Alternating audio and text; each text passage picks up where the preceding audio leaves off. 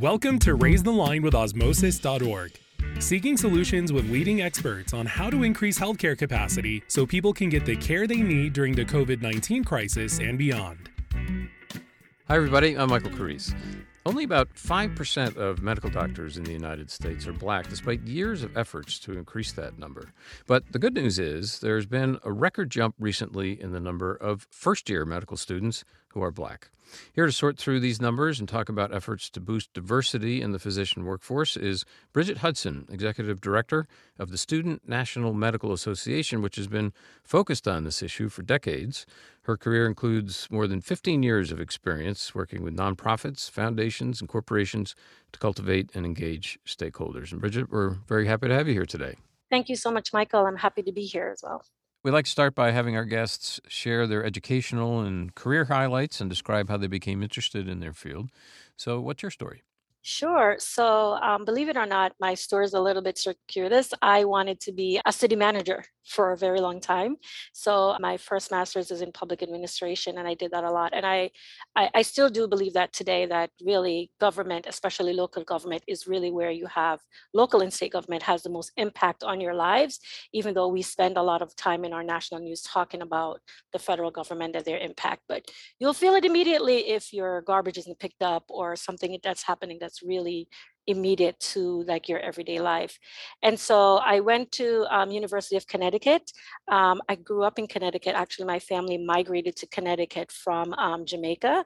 So i moved to the us when i was around 13 or 14 years old so i did middle school here and then went off to college and as I said, I want to be a city manager. And my career has been working with, you know, doing my graduate program. I worked with a lot of student organizations, student groups. And then when I moved to Washington, D.C., I worked with a middle school program that was really geared towards um, making sure that middle school students of color had access to information about paying for college. So that's sort of my trajectory into K through 12. And then later on, as we moved into um, the sciences and finally into medical education. It's really about making sure that um, students of color and their parents had information and the resources to navigate preparing, paying for for college, which we know that that also has a big impact on the number of students that end up in the pathway for medicine, is that if they're not sure of how to navigate those systems,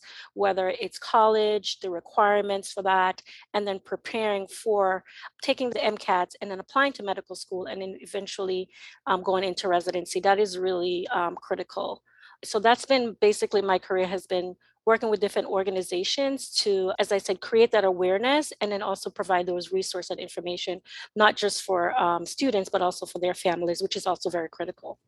You know, recently we had uh, a guest on the show, Dr. Russell Ledet. Do you know him by any chance from the 15 White Coats? No, I'm not familiar with him. You should uh, check him out. Dr. Russell Ledet, he's got an amazing personal story, but he started a group called the 15 White Coats mm-hmm. with some fellow medical students down in New Orleans. And it's a very similar story to yours that he thinks there's just a lack of information and awareness about the many steps it takes to get to a point where you're applying to medical school. And then that whole process is way more expensive and, and uh, detailed than people think. So their organization is, uh, you know, funding people as they go through the steps, but a lot of it is getting into schools and educating them. So it's clearly something lots of folks have identified as a problem. Yes, definitely. So, can you add to what I said at the beginning and help us understand more about the scope of the problem of a lack of diversity and particularly the impact that has on healthcare outcomes? Well, you know, as you said, um, medicine in particular has been at it in terms of increasing the numbers um, to diversify the physician workforce for quite a while and with varying degrees of success, right? And so it is really goes to show you that, and we talked about it a little bit about my career, that we are only, if you think about the spokes in the wheel, like we are one part of that whole wheel that's trying to make a difference in changing those numbers. And the impact, what we know is that we have a large number of our population. I mean, we have about 13% of our population is African American and Black, and many of them may have never encountered a provider of color, physician of color.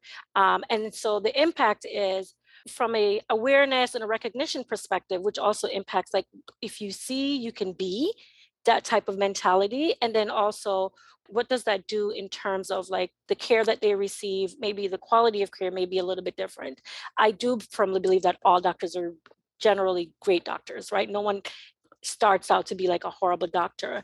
But we do understand that there are systemic and institutional things, whether it's in our training, the learning, the materials that we see, how they talk about maybe um, persons of color is not very well represented. We see that in medical books over over time, and so we'll talk a little bit more about that as what osmosis as a teaching company can do to sort of affect that.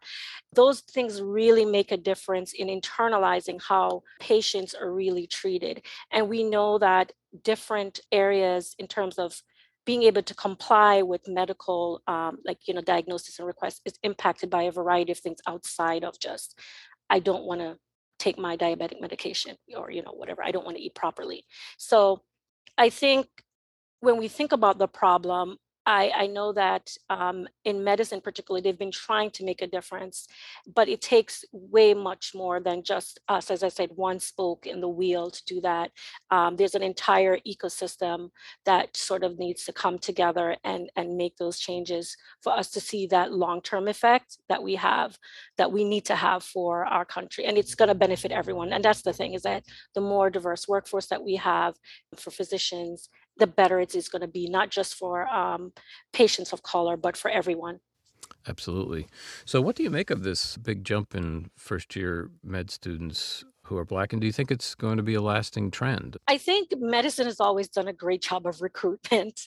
I think where we sort of like fall off is what does the second year numbers look like third year? What how, how are we looking when we get to graduation and into residency? You know what i mean? So we don't want to like peter out as we move along. The pathway for our students is and learners is for them to be able to you know move on and actually create those numbers in the workforce that we need.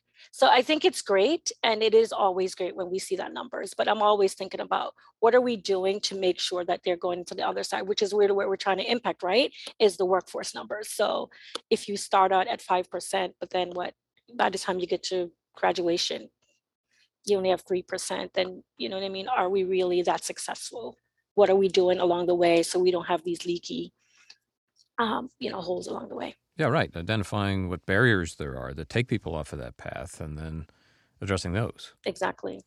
So tell us some more about the uh, Student National Medical Association and membership and what you do for them.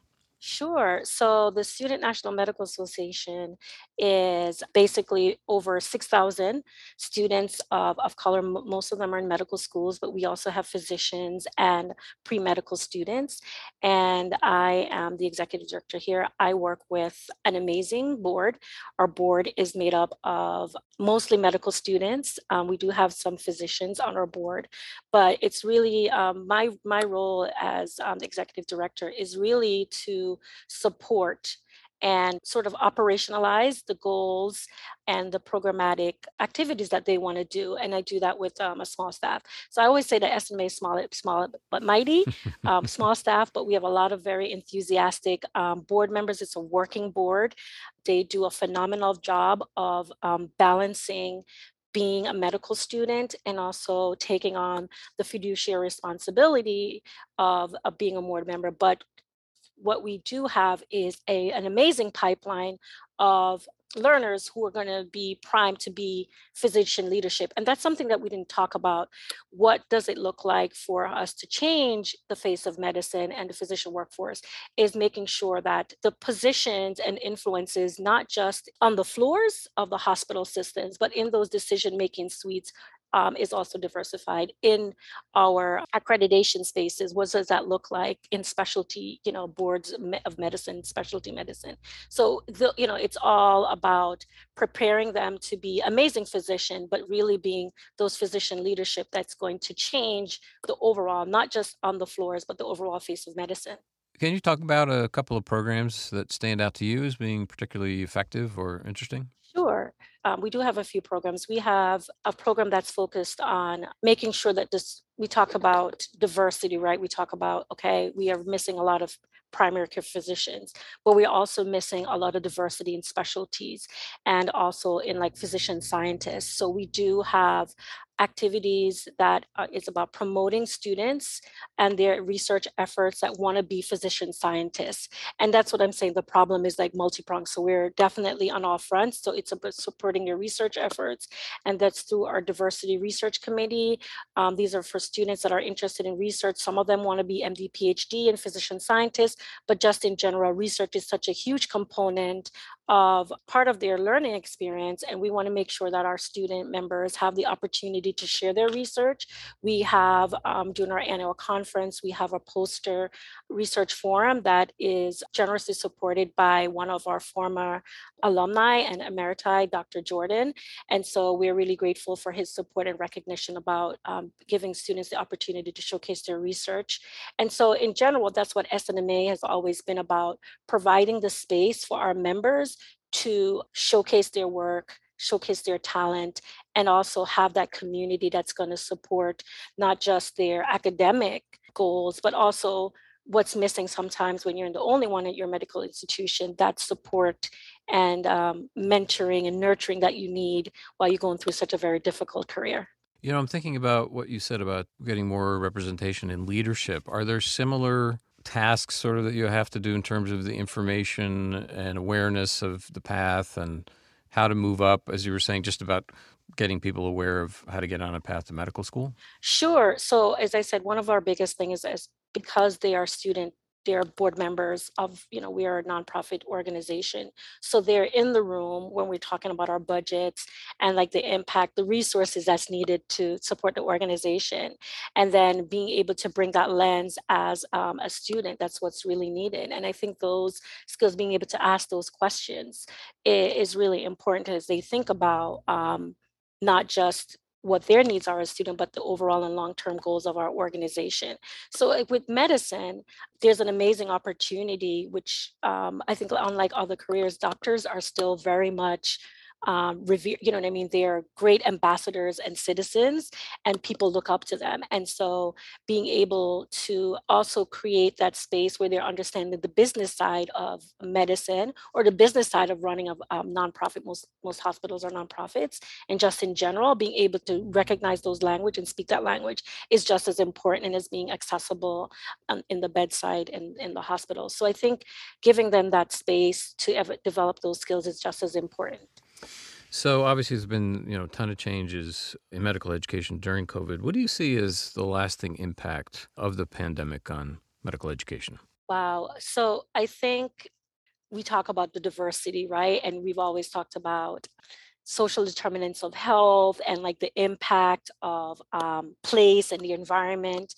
And I think in not just in medical, just in medicine in general healthcare, we can't go back like no one can say that all of these things it's not just a subset of the community it's going to impact us all if we're not addressing these issues because a pandemic is it really sort of tear away that smokescreen that people i don't know if they had it you know it, it really leveled us into thinking we we really cannot continue on the path that we're doing whether it's in terms of like the care that we're providing um, the access to information and making sure certain communities aren't left behind. So i think there's been a real concerted effort um, on a lot of folks' part um, in all aspects, as I talk about the spoke and the wheel, that's really coming together that we really need to address this because we're not, we're barely surviving it. I would say in a lot of ways, a lot of communities are decimated more than others and so we can't have that in terms of from like the student learner perspective i think it's it's really changed um, their interactions i think a lot a lot of them were virtual for a long time. So if you think about a community of students that needs to feel more confident sometimes in a clinical setting and sometimes that is limited or having um, to do most of their work online that's a shift. So really thinking about while we take advantage of like the amazing benefits that came with being able to use technology, the impact that it had on some parts of our, our student population and how they dealt with that. We talked about the numbers earlier, about 5%. I'm really concerned that what we see is we have a lot of students, if you think about a lot of first generation students that went off to college, right? The college experience, and now they've come back home to communities, to families that may have lost job.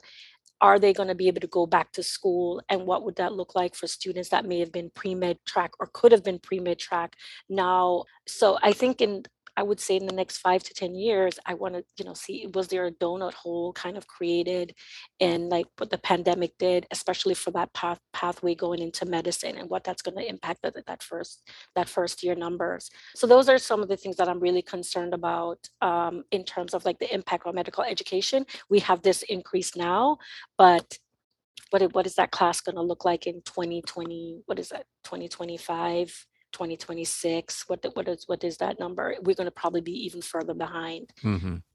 so are you sensing that people are making a connection between because there's been so much attention finally put on the health disparities problem and the outcomes depending on race and income and so forth are people making that connection to okay one of the answers is to have a more diverse workforce? Uh, you know in terms of people talking to your organization or fundraising, that sort of thing? Is this a moment for you guys, and, and how are you trying to leverage that? So I would say that um, we do have a lot more intentionality from folks coming to us, but we've always felt that that's always been a big part of our mission has always been to have culturally competent physicians, diversifying our workforce. That's in our mission. It's like the last line It's like we really are about changing that numbers. And since 1964, that's always been what we've done. So for us, we want to make sure that even though a lot of folks are coming into that space and want to do something, is that the commitment and the mission alignment is really critical, not just for the last two years, but like what does that mean for you as an organization overall? Because we do know that to make the kind of change that we need to make is going to take a long time. And we need to make sure that we have partners that understand like the long game of it all, right? So that's when we think about partners and who we look to who come to us we think about it in those terms like we've been in it for the long haul and we want to know that it's it's not just um i don't think people mean to be that way like it's not just the the topic of the day and then eventually it's not because we know that the impact is real and we've seen it.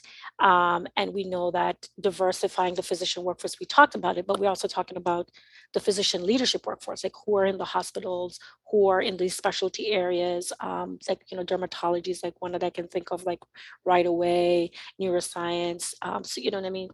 Neurosurgeons. So we have a lot of work to do in a lot of different spaces for sure.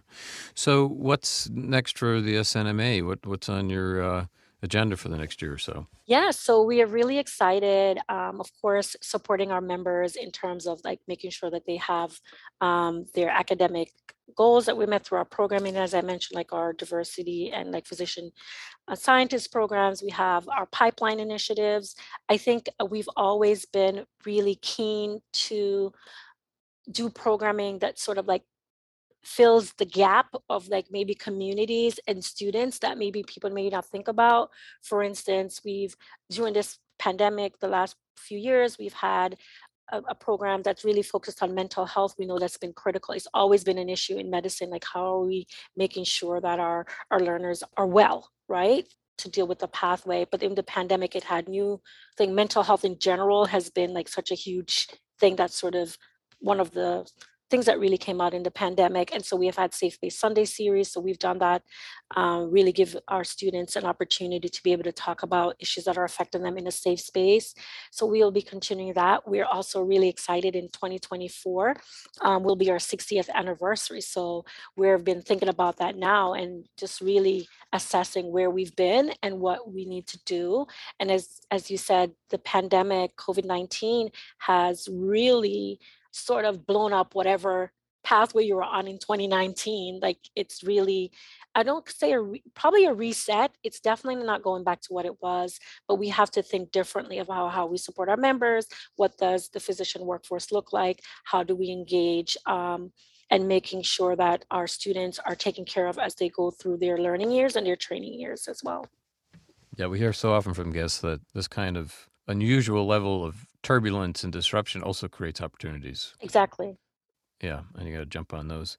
So, as you probably know, we're a teaching company. We love to fill knowledge gaps and love to hear from our guests if there's a, a topic that they would want Osmosis to make a video about, something that you're really particularly interested in or concerned about? Actually, doesn't even need to be related to this topic; could be on anything. But uh, what, what would that be? I think for more than a topic, um, and I think you guys do such a good job, is like the intentionality, as I talk about, in making sure that everyone that has um, a role in medical education, whether it's providing teaching resources or learning resources or supporting resources for medical students or nurses. You guys are um, not just for you know just healthcare providers in general. That that intentionality that everyone has a role to play in sort of breaking down those um, stereotypes about race and health and so i think being intentional about whatever you do in recognizing that that we all have a role to play in that i think that's to me more than creating something new is being intentional in terms of when you're creating those materials and resources because that does reinforce you know that's just how the way our brain work. And so we want to make sure that we recognize it um, by having um, a diverse training team, educational providers, um, anyone that's writing your questions. I think that's just really where I see the differences. And then it's going to all come out in the product that you do that our students use and love. And I think that's going to make the most impact overall for everyone. That's a great point. So uh, you talk to medical students a lot. You said you had some on your board. What advice do you give them about getting through this really challenging time and approaching their career? Yes. So the biggest thing I say is, you know, I know that they can do it. I know it sounds crazy, but I know for in general, it's such a high stakes career and it creates a lot of fear in a lot of ways. So we know that we don't do very well when we make decisions when we're like in a fear-based mindset so it's really moving them out of like that sort of mindset. I, that's how i see you know is to coaching them to think about it a, from a very different lens because sometimes when you're in it you tend to sort of get wrapped up in that. So for me it's really about supporting them any way that i can. I know i think that they're amazing. I see them mostly as as i said as leaders and i know that they're doing like the very best that they can and they have a lot on their plates. So it's really making sure that they have that space to land whether it's as board members as seeing me as someone that they can talk to and support them but really not focusing on that fear-based mindset that kind of comes into just thinking about like the big and how insurmountable some of the parts of medicine and the test taking and all that can be yeah, it is a huge load that they carry. So, listen, I'm afraid we're going to have to leave it there, but I want to thank you very much for joining us today. Sure. Thank you for having me. And it was great talking to you. Same here. I'm Michael Carrese. Thanks very much for checking out today's show. And remember to do your part to flatten the curve and raise the line. We're all in this together.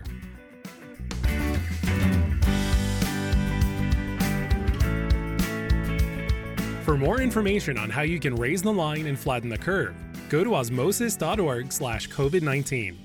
If you like this podcast, please share it on your social channels. You can also subscribe to the series and check out all of our episodes at osmosis.org slash raise the line podcast.